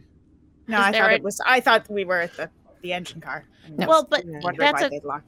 No, that's a good point, though. Is this the only way to get to the engine is through the baggage car? Because if that is, then you're still right. They were locked in. Huh. I'll take a quick look to the sides. Like, is there any way to get past this without going through the door? Yep. Wait, is this like a magic train too? And it's just like driving without anybody up there? Maybe that would be amazing. We should go take a look for sure. And Robin's going to open the door and start walking through. She's excited. Slides the door to the side. As you step in, it's dark in there. Silas goes close behind you. It's dark in there. There are shelves that are lined up. You can see that in this particular space, there's a lot of gear. So there's, skeins and skeins of rope, climbing equipment, harnesses, things that you're going to use, if you were to rappel down a mountain. You see lots of different provisions and supplies. You see tents. You see sleeping bags, all sort of manner of adventuring gear and, zip line equipment, things like that. Is there first aid kits? There are first aid kits. There are meals ready to eat, MREs sitting in, wrapped in tinfoil. Silas takes one, breaks it open immediately, just as he's walking. Silas, it's, it's freeze-dried, like you get at the Science Museum. It's not too bad. It probably you're probably supposed to add some boiling water to it here and there, but you can also just chomp on it. Does anybody have to pee? No, not As you're walking through, you can see that there is some luggage. None of it is yours. Your luggage is in your rooms. But there's a big sliding door that goes off to the side. This one also has a large padlock on it, or when you jingle it, you can feel it's been padlocked. And then there's a door on the other side. But these are, not the far side, on the sides, the long sides of this train. So there's an entrance, a door coming from your sleeper car, and two doors on the side. There is no door, however, at the far end of this car. Robin is going to, while they examine, she's going to sit back and she's going to sit on one of the trunks of gear, and she's going to apply any more of the first aid kit. Fantastic. Medicine check, please. Okay. Come on. 14. 3. All right, perfect. Awesome. Do both doors appear to be locked? Yes, they're both padlocked. Both from the outside? Inside. Oh, from the inside. From the inside. So we're in a more narrow space than the width of the train car. Because of the equipment. Right, so the baggage car itself is the width of the train, but there are these sort of deep shelves that are, housing all of these things. So the kind of corridor, it's basically a big closet. Really, it's a big full train car with shelving, two side doors so you can get access from the side. Well, that answers that question. They were not locked in because they don't come this way. They must just leave the engine just by getting off the train. Fair. Still, Maeve, it's good to know that all of this is here in case, I don't know, in case of what? I guess we're not going to the mining company and doing that whole excursion anymore. I'm sure they're going to get the train back started. Do we want to see what's in the two side rooms, perhaps? Yeah. Why don't you try it again? You've got the hot hand. So they lead outside.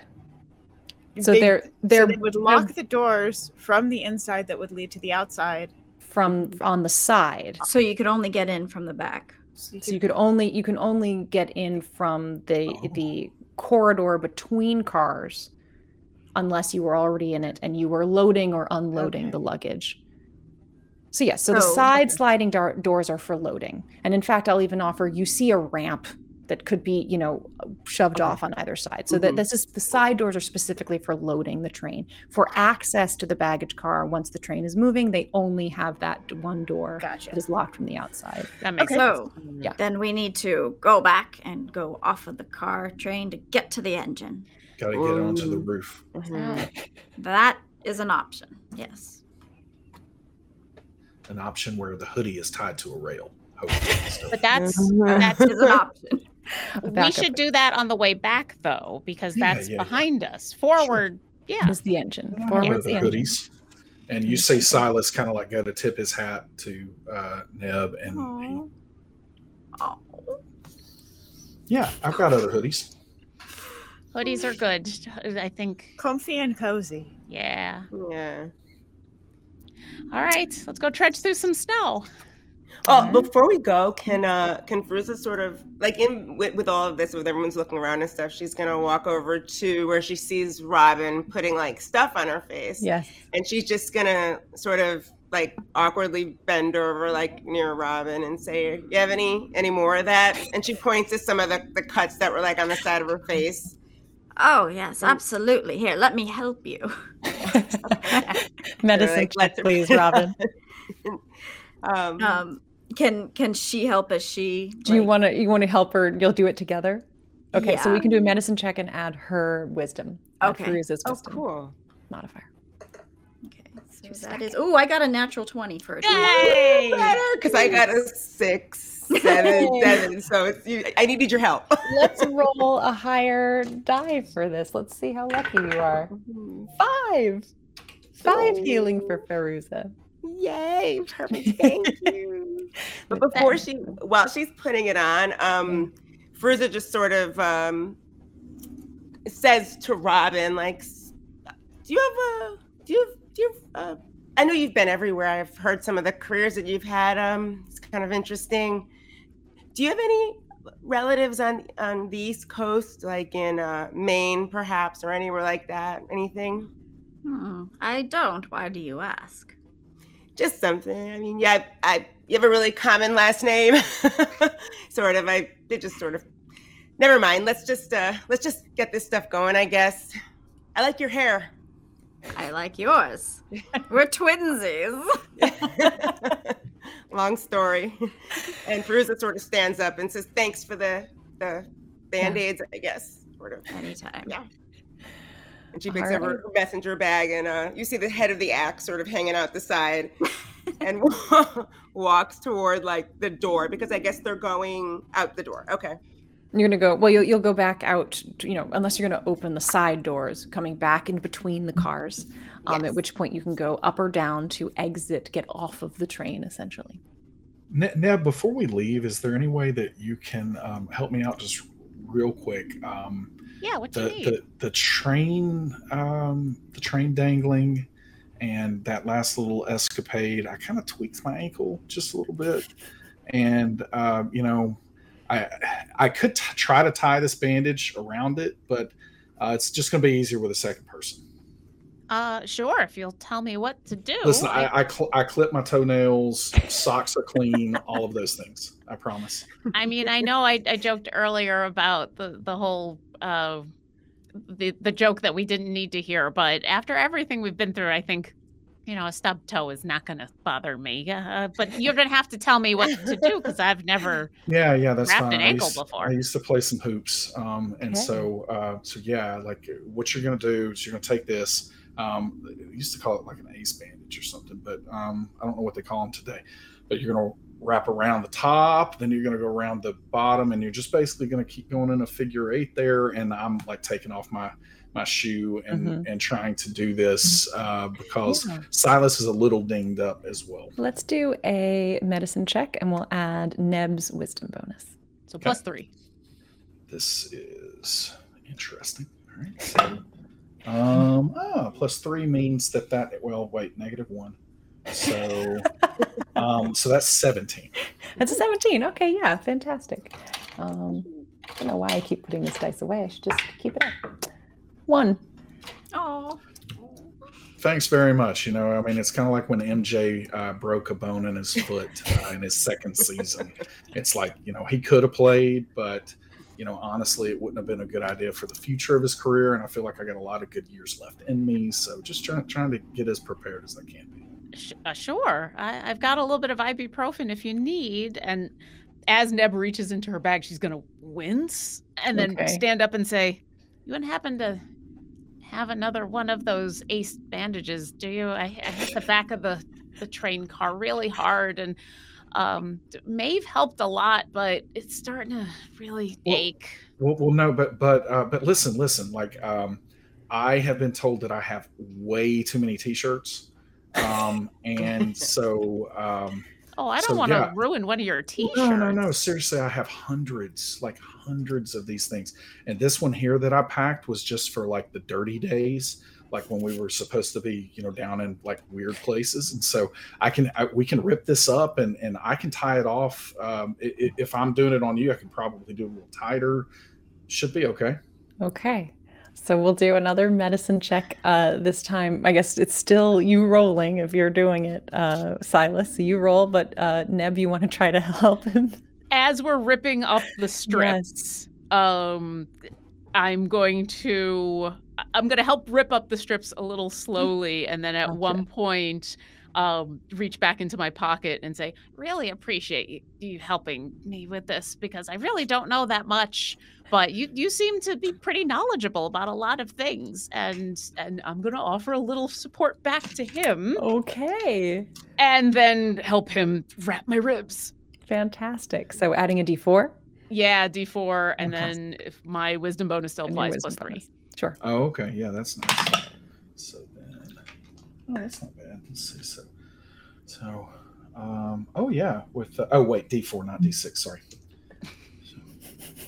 That's going to be 18. 1 point, Neb. No. Once again, I'll take it. Oh, yeah, the dice tower does not like a D4. Yeah. That feels a lot better. Thank you. It's a little easier to breathe. That's good. You got to watch the rib might be bruised or, hopefully it's not broken. I hope not. I've never actually broken a bone before. What do you do when that happens? Well, like Michael Jordan, he had to sit out several games. They had to put it in, a kind of a cast to make sure. But I don't think they do that for ribs. For ribs, they pretty much are just like, you just got to kind of tough it out. But I think you can do it, Neb. Like you have metal.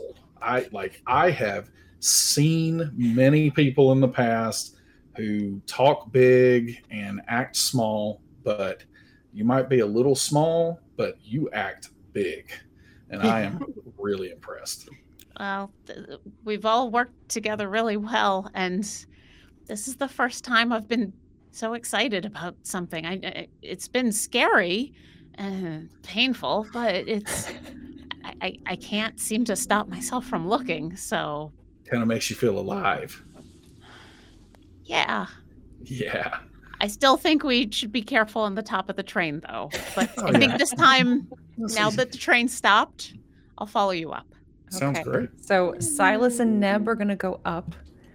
Maeve, I'll be going up, too. And Beruza's going to go up. Maeve and Robin, do you want to go up or do you want to go down? I'm going to go down. Robin's going to go down. With Robin then. Okay. I don't want her going off alone. Fantastic. Mm-hmm. Good idea. With the train stopped, this is indeed a little bit easier than when Silas did it before. However, Neb, Silas, and Beruza, I do need dexterity or strength checks, depending. We could do athletics or acrobatics, depending on how you want to climb this ladder to the top. Silas this time would like to pull the paracord. Yes. Out of his bag.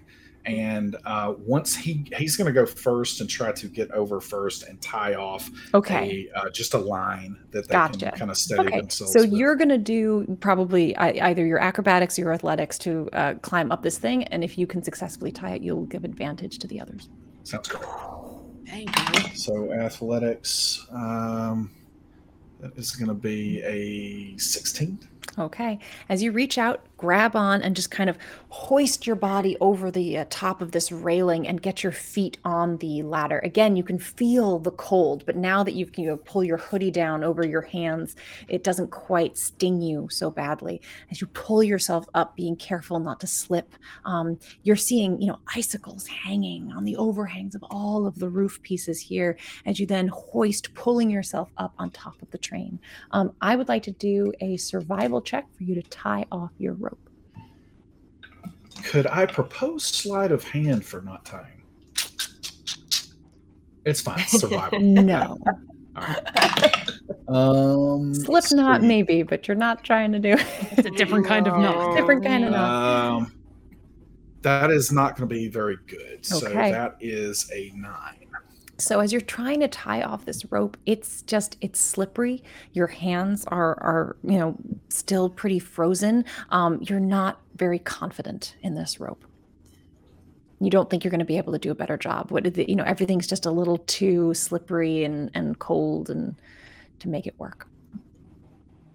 So that may help a little bit, but I'm afraid it doesn't. Yeah, I can hold it. Okay. So we will give you advantage, but we are going to ask some strength checks from Silas as this goes. Okay. So Silas, you sit down, brace your legs against, whatever you can find and hold on to the end of this cord, kind of wrapping it around your body and your hands to keep a hold on it. Who would like to go first? Do you want to go first? You want me to go first? You know what? I'm ready for this. All right, Beruza. I'm going to do this. Advantaged athletics using Silas's rope. Silas, please give me a strength check. Can I do athletics? Sure. If there's anyone who's ready for this, it's you for sure. Meanwhile, Maeve and Robin just hop over the edge and start walking along the Wow, this is a nice brisk walk. Lovely and refreshing. Go ahead, Beruza, what'd you get? Okay, so this is athletics, you said, or strength? This is athletics. Oh, goody. Yeah, so Bruce's never climbed anything before, but she's a strong girl. So even when she walks out to the ladder, like when she pulls on the rope, Silas, you're like, whoa. Because she's like tall and really skinny, but you're like, okay, let's see. I get advantage, right? You get advantage. Okay, because that would have been a natural one. Oh my God, I got another natural one. Right. Silas, what was your strength? It was a 19. A 19. All right, Silas. It was with athletics, 19. Oh, that's yes, with athletics. Sorry, yes, I gave it to you. So you feel Beruza just go, like pull as hard as she can. You hold onto it, but Beruza, your hands can't quite grip this rope, and immediately it starts to slide through your fingers as you fall to the ground, taking 6 bludgeoning damage as you crash onto the ground, getting that tailbone right on the timbers that go across the track, just radiating up your spine as you feel it kind of, Robin and Maeve, run over to you. What was that? Seeing you having fallen in the snow. Yeah, let's go check on her. What happened? Are you okay? I fell.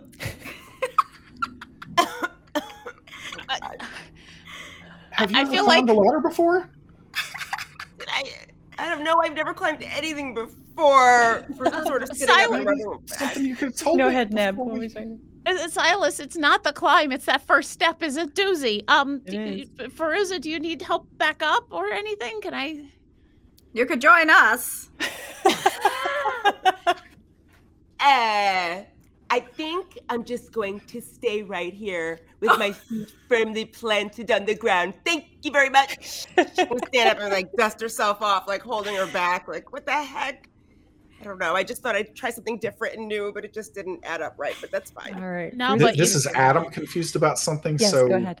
I assume Maeve and Robin got down with like steps or something? They just climbed over the edge of over the side. It's only, they're only 5 feet up.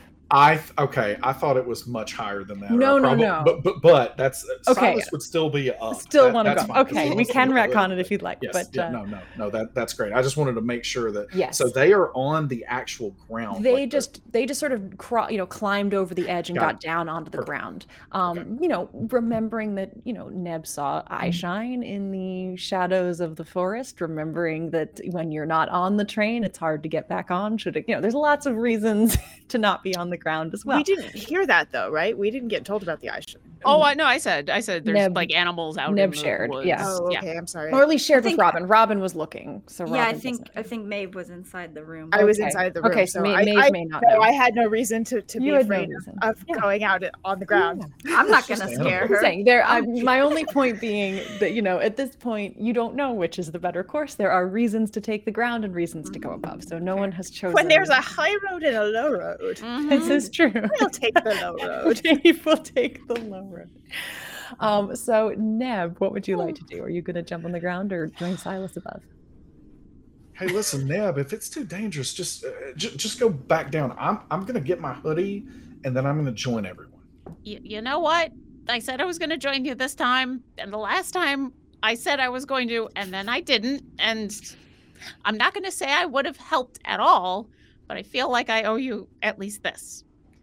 I don't know if I want you to die for it, but hey, that is really clutch. No, really clutch. As you hold your rib in from the side and kind of put your other hand on the rope, about to make that first jump and get your legs onto that ladder. Go ahead and give me an athletics check, Neb. Okay. Advantaged. That's good because I have a -1 to this, so let's see what happens. Oh, jeez. Oh. Something's wrong. I rolled a 3 and a 4. Wow. So that's a 3. That's 3. All right. I got you. Silas, we don't need to do it because she doesn't. You feel her try to grab it. But as she sort of does, you as well, you guys, it's freezing cold and you're wearing mittens, anything that you can. It just doesn't give you the same grip that you have. You also slide, unable to get a purchase. Yeah, my gloves are thick, but not thick enough for the burns on my hands. And as soon as I grab the rope, I'm like, ow, and then gone. And take 2 bludgeoning.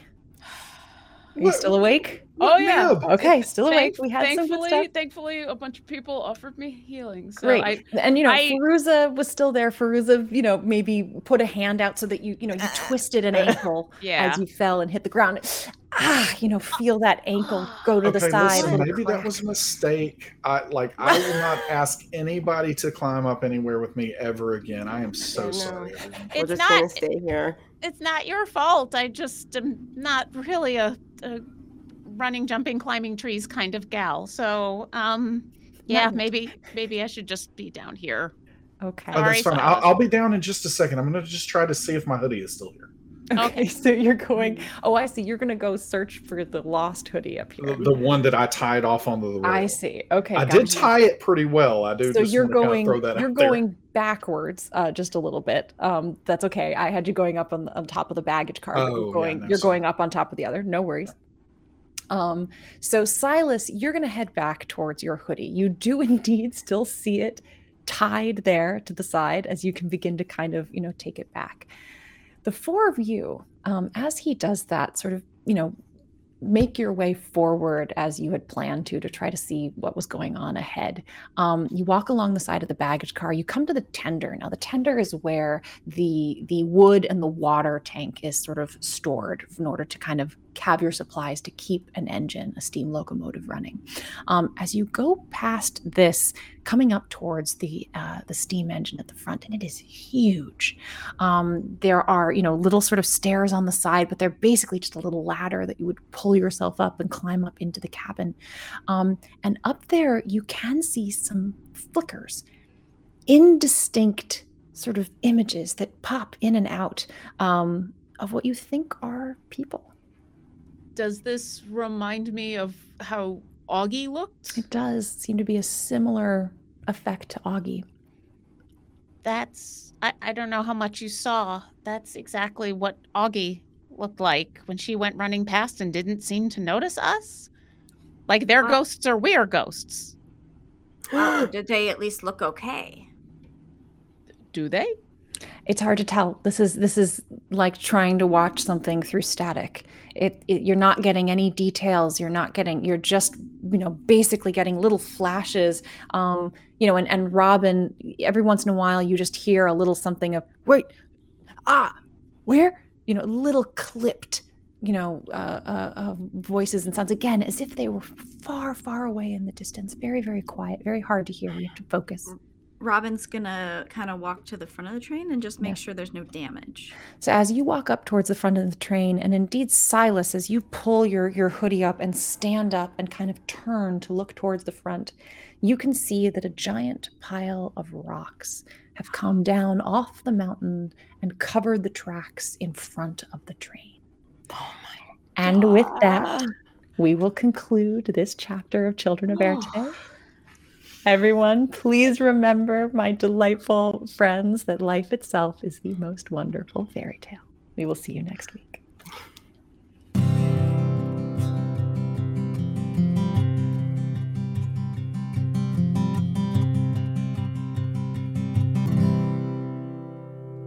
Thanks for listening. We hope you enjoyed this episode of Children of Erte. To learn more about Demiplane, visit demiplane.com and embark on your own adventure today.